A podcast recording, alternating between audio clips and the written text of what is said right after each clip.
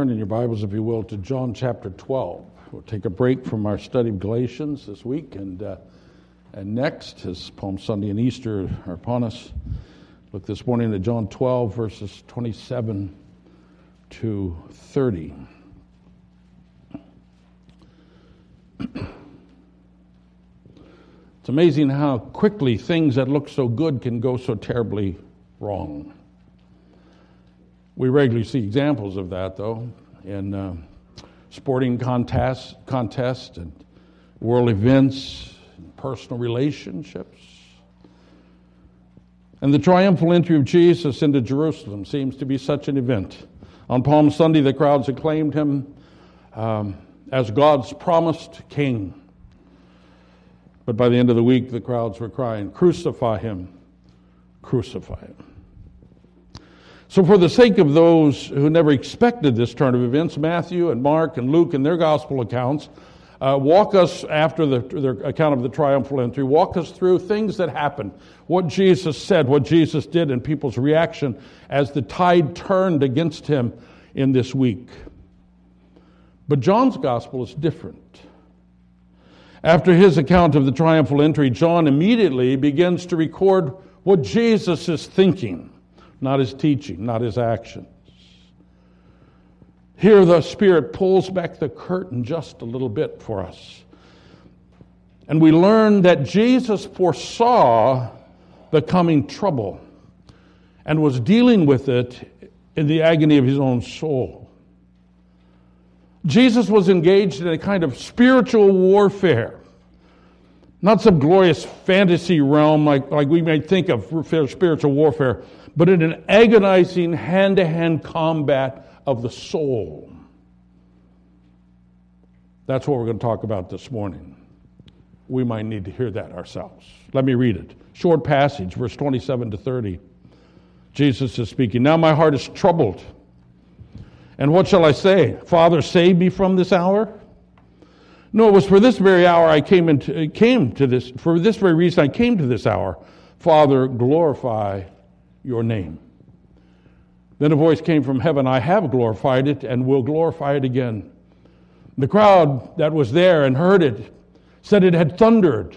Others said an angel had spoken to him. And Jesus said, This voice was for your benefit, not mine. And there we'll end. Let me suggest two things that we ought to learn from this text. The first is this Jesus understands your trouble. Jesus understands your trouble. When you try to help hurting people, they sometimes will say, Well, you just don't know what it's like. You've never had to face this. And very often I have to say, You're right. I don't know. I haven't been where you are. And for some reason, that's reason enough to discount whatever you have to say to them, whatever comfort you would offer. But in our text, we learn that Jesus has been there. He understands your trouble. Think for a moment what causes the greatest troubles that we face. It's when we face pain that seems unbearable, probably not physical pain, but heartache and grief and loss and disappointment which will not go away. It's when our hearts long for something so intensely that we can taste it, but it's not to be had, for God says no. Or it's when we do not want something that's been handed to us. When we would give anything to change it, but change is not possible. In short, we face the worst trouble when the inevitable road ahead, the path that God is taking us, is exactly the opposite of every desire of our hearts. When our souls cry out, please, no, but the path does not change. It's in those times that our well meaning friends become repulsive to us as they say, It's okay, it will all work out. And we say, No, it's not okay, and it's not working out. You just do not understand. But here in John 12, we come to see that Jesus does understand, for he has been right there himself. That truth is suggested to us in the simple statement of verse 27. Jesus said, Now my heart is troubled. That statement might seem incidental at first, but when we see it in the context of this chapter, it's clear that the trouble Jesus sees coming is his impending death on the cross, which now looms large before him. John does not record Jesus' experience in the Garden of Gethsemane, but the trouble mentioned here is the same trouble that he faced in the garden. In his study entitled On the Emotional Life of Jesus, B.B. Warfield put together the various statements that the gospel writers used and, and, and to describe Jesus' uh, uh, uh, trouble as he anticipates his death. Let me just share with you what he says. Luke uses the word agonia which means consternation or appalled reluctance. Matthew's expression, troubled, suggests a loathing aversion, perhaps not unmixed with despondency. Jesus' own statement that he was overwhelmed with sorrow expresses a sorrow, or perhaps we would better say a mental pain, a distress, which hems him in on every side and from which there is no escape. Mark uses another word, deeply distressed or horror stricken. It's a term which more narrowly defines the distress as consternation, if not dread or dismay. So John Stott summarizes all this. He says, put together these expressive words indicate that Jesus was feeling an acute emotional pain causing profuse sweat as he looked with apprehension and almost terror at this future ordeal. In other words, Jesus' statement in verse 27 was a colossal understatement of what was really going in, on inside of him. As he said simply, Now my heart is troubled. So, what troubled Jesus so much as he looked forward to the cross? Throughout the ages, great men and women of faith faced death with courage and calm was Jesus weaker than they? Indeed, Jesus had repeatedly told his disciples, Fear not. Was he now afraid? He had instructed them to rejoice and be glad when they were insulted or persecuted. Did Jesus not practice what he preached? Now, something else is going on here. There must be something more that Jesus sees on the horizon, more than just the trauma of physical suffering more than just the emotional pain of being betrayed and losing all of his friends. So, what was it? What trouble does he see coming? Well, he gives us some indication when he prays in the Garden of Gethsemane Father, if it is possible, let this cup pass from me. What cup? It's the staggering wine of God's wrath. The uh, prophet spoke of this, the Psalms speak of it the judgment that God gives his enemies to drink. What Jesus sees coming is the pain of being identified with our sin. That will mean defilement for him, defilement of his perfect holiness. We find it so repulsive when an innocent young girl is brutally violated by a rapist. But the violation of her purity is small in comparison to the Holy Son of God being defiled by our sin. Further, death as our sin bearer will mean separation from the Father. Our hearts go out to children who, by some tragedy, are separated from their parents. But that pain of separation and loss does not begin to approach the gulf that came between God the Father and God the Son as he hung on the cross as our sin substitute and cried out, My God, my God, why have you forsaken me? Worse at the cross means Jesus enduring the dreadful, holy wrath of God. At the cross, the righteous judge metes out just punishment for our sin, not on Jesus, for he because of his sin, but on Jesus who bore our sin. You see, it's not the physical death of Jesus that he sees coming that, that causes him grief. It's the spiritual death. It's his atonement for our sins. How could he look at such a terrible prospect and not say, My heart is troubled? This morning, I don't know where your heart hurts. I don't know what agony of soul you are suffering. I don't know what hopelessly impossible options you're facing. You can say to me, You don't understand, and I'll, I'll give you that. You're right. But today I guarantee you that whatever trouble you're facing is nothing compared to what Jesus faced. Jesus understands your trouble, He has been there and beyond. In Hebrews 4, we're reminded that in Jesus, we do not have a high priest who is unable to sympathize with our weaknesses. We have one who has been tempted in every way, just as we are, yet without sin, so that we can approach the throne of grace with confidence, receiving mercy, finding grace to help in time of need. So, what did Jesus do? What strategy does he commend to us in these impossible times? Well, that's our second point. Jesus gained victory by surrendering to defeat. Jesus gained victory by surrendering to defeat. In the recent NCAA tournament, many of the top college teams who expected to celebrate the thrill of victory very quickly do defeat in the very first rounds. But then again, those are the two possibilities, aren't they? You can win or you can lose. When you win, you're excited and it's wonderful. When you lose, it's agonizing and painful and humiliating. That's what competition is all about. That's why it's so inviting to us. You have to either win or lose. But here we have one of the most paradoxical and but profound truths of the Christian faith. The principle that victory will be gained by defeat. This truth runs throughout the gospel accounts. It's been called the life through death principle, which is the law of the kingdom of God. Jesus himself stated it clearly when he, when he said, He who seeks to save his life will lose it. He who loses his life for my sake will find it. Well, here it is again. Same principle in different words. Jesus gained victory by surrendering to defeat. And that's his strategy for us as well. In verse 27, Jesus is troubled by the agonizing prospect of the cross. So, how will he respond? As he faces this terrible dilemma, what, what, what stance should he take? Well, look at verse 27 again. Now my heart is troubled, he says. And what shall I say? Father, save me from this hour? No, it was for this very reason I came to this hour. Here Jesus sees two possible paths before him. He could pray, Father, save me from this.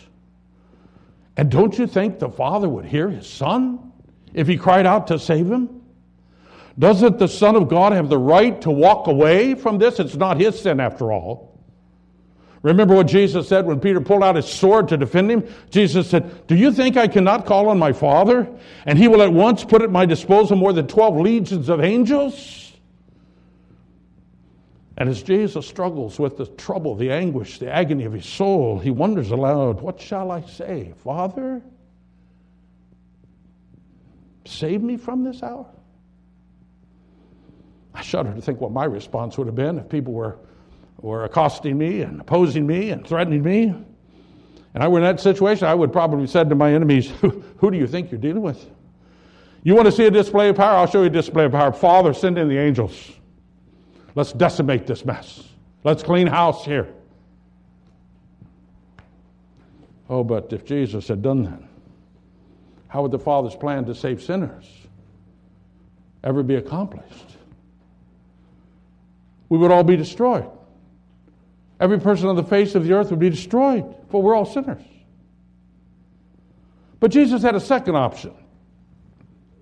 He could just continue the plan worked out with the Father from eternity past. The plan for the Holy Son of God to become man in order to take man's sin. But for him to continue that plan, Jesus must keep walking toward the cross.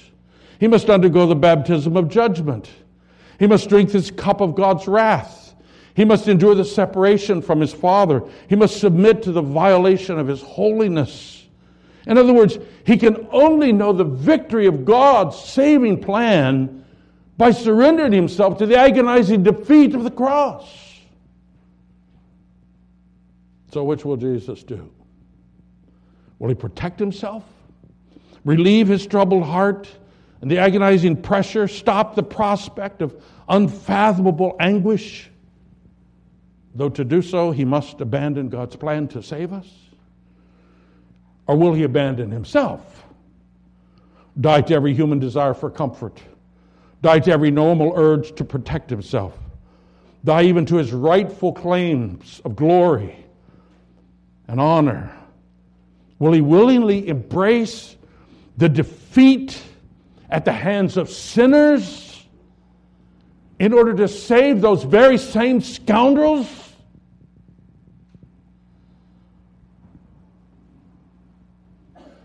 Well, there's no question about his response. You see it in the end of verse 27 28. It was for this reason I came to this hour. Father, glorify your name. Jesus understood his situation in light of the plan of God. He understood that the agonizing prospects he faced had not fallen to him by chance, but that from the, before the world began, he had moved toward this hour. His incarnation and birth was for this purpose. His years of ministry had been focused on this end. He understood. So now, when the chips were down, he stood firm, entrusting himself to his Father and facing the cross, not because it was convenient or easy or comfortable, but because it was his Father's will and his Father's glory. So his answer here is the same thing he prayed in Gethsemane Father, if you're willing, take this cup from me. Nevertheless, not my will, but yours. Doesn't this make your heart melt in gratitude? Jesus didn't have to do this. He didn't have to do this. He chose to surrender himself to the unspeakable agony of defeat in order to win the victory that God had planned for you and me. As Charles Wesley put it in song, he left his Father's throne above, so free, so infinite his grace, emptied himself of all but love and bled for Adam's helpless race. Tis mercy immense and free, for oh my God, it found out me. Amazing love, how can it be that thou, my God, shouldst die for me? Jesus gained God's victory and ours through the utter defeat of his own self interests. And so when Jesus prayed this decisive prayer, it was for this reason I came into the world, Father, glorify thy name. When Jesus abandoned all other options in favor of God's will, the heavens thundered and the Father spoke, I have glorified my name and I will glorify it. How much has been written about this voice from heaven? Let me explain what I understand to be its significance. When the Father heard Jesus' prayer of absolute submission to his will, the Father said, Yes! This is the glorious, what glorious righteousness looks like. This is the obedience that will set my, my people free. This is my son. Look at him. He sets aside everything to do the Father's will. I am so pleased with him. You see, Jesus may encounter all kinds of trouble, agony of soul, confused disciples, hostile leaders, death. But it didn't matter if the Father was pleased, if the Father's name was glorified, if the Father's will was done. And so Jesus won God's victory by surrendering to self defeat.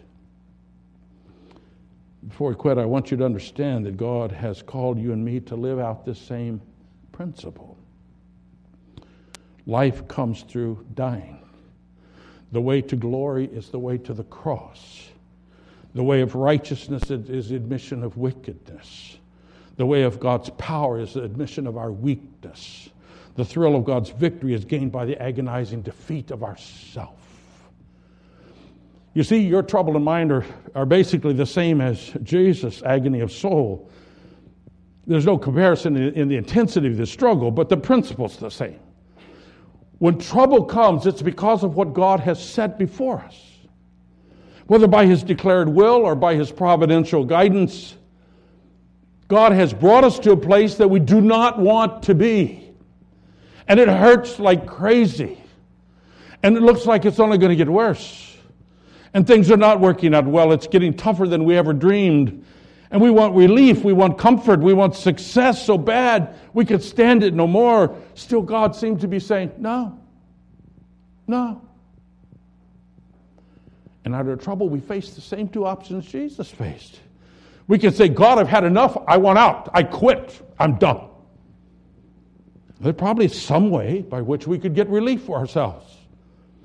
It may not be pretty, it may be immoral, it may devastate a lot of people, but people have found all kinds of ways out, and God has let them do that. Oh, but what of God's plan for your life? That intricate, though unseen scheme by which He planned to use that trouble for His own glory and for the sake of His kingdom. Once you said you'd do whatever He wanted, you promised Him your allegiance, right? So now is He just going to have to understand that He asked too much? Is that what you expect? Or there's the other option to say with Jesus, Not my will, but yours be done. To say it was for this very reason God brought me to this hour. Father, glorify your name. Of course, in order to say that, the deepest desires of your heart may have to die forever.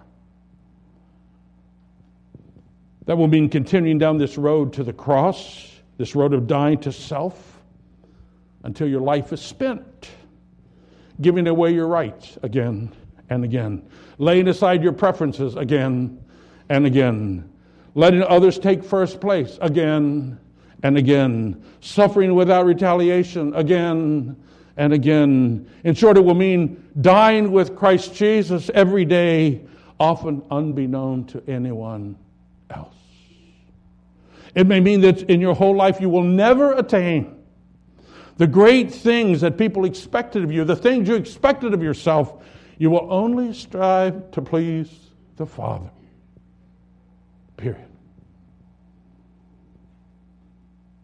So, how will you respond in your day of trouble? You see, no matter what the particular struggle, the battle is really the same. Folks, this is real spiritual warfare, not what people talk about. The battle is not against some enemy out there, the battle is against self, against all the things I want and I deserve and I have planned. The battle is not about me being strong enough to force others into submission. No, the battle is my willingness to die and have all my self interest defeated in order that God might be glorified. Other enemies I might easily defeat, but self is one tenacious fighter. This is a bloody battle to the death. It's hand to hand combat of the soul. So this morning, in the thick of the battle, I call you to say with Jesus, For this reason I came to this hour. Father, glorify your name in me, not my will, but yours be done. Make no mistake, Jesus understands your trouble. But Jesus gained victory by surrendering to defeat, by denying himself to do the Father's will. And you will only know victory in your struggle in the same way. Amen. Let's pray. Father, it's easy for me to preach these things because your word says them so clearly. But I know in my own experience, and I know from what I hear of the experience of others, that there's nothing easy about this.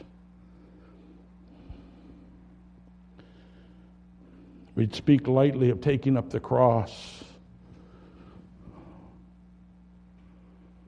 And yet, everything about really taking up the cross is repugnant to us. We speak lightly of new life in Christ, and yet we don't like to think about the fact that that means I have to die again and again and again and again. Father, I don't know how this applies to everyone else. I have a little bit of an idea of how it applies to me. I pray that your Spirit would take this truth, that he who seeks to save his life will lose it, he who loses his life for Christ's sake will find it. This truth that victory comes by abandoning ourselves to defeat. Take this truth and drive it home and apply it to our circumstances, we pray. In order that you might be glorified, in order that you might be pleased, in order that Jesus might be honored. In his name we pray. Amen. If you find your bulletin, there's an affirmation of faith there.